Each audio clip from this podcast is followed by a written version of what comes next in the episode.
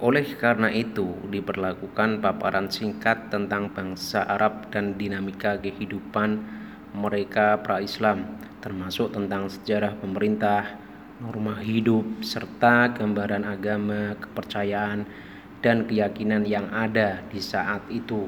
Begitu juga tentang kondisi politik, sosial, dan ekonomi saat itu. Kata Arab mengandung makna padang pasir, tanah gundul dan gersang tanpa air yang tidak bisa ditumbuhi tanaman. Istilah ini dipakai sejak dahulu di Jazirah Arab sebagaimana lazimnya penyebutan satu komunitas tertentu beserta tempat tinggal mereka.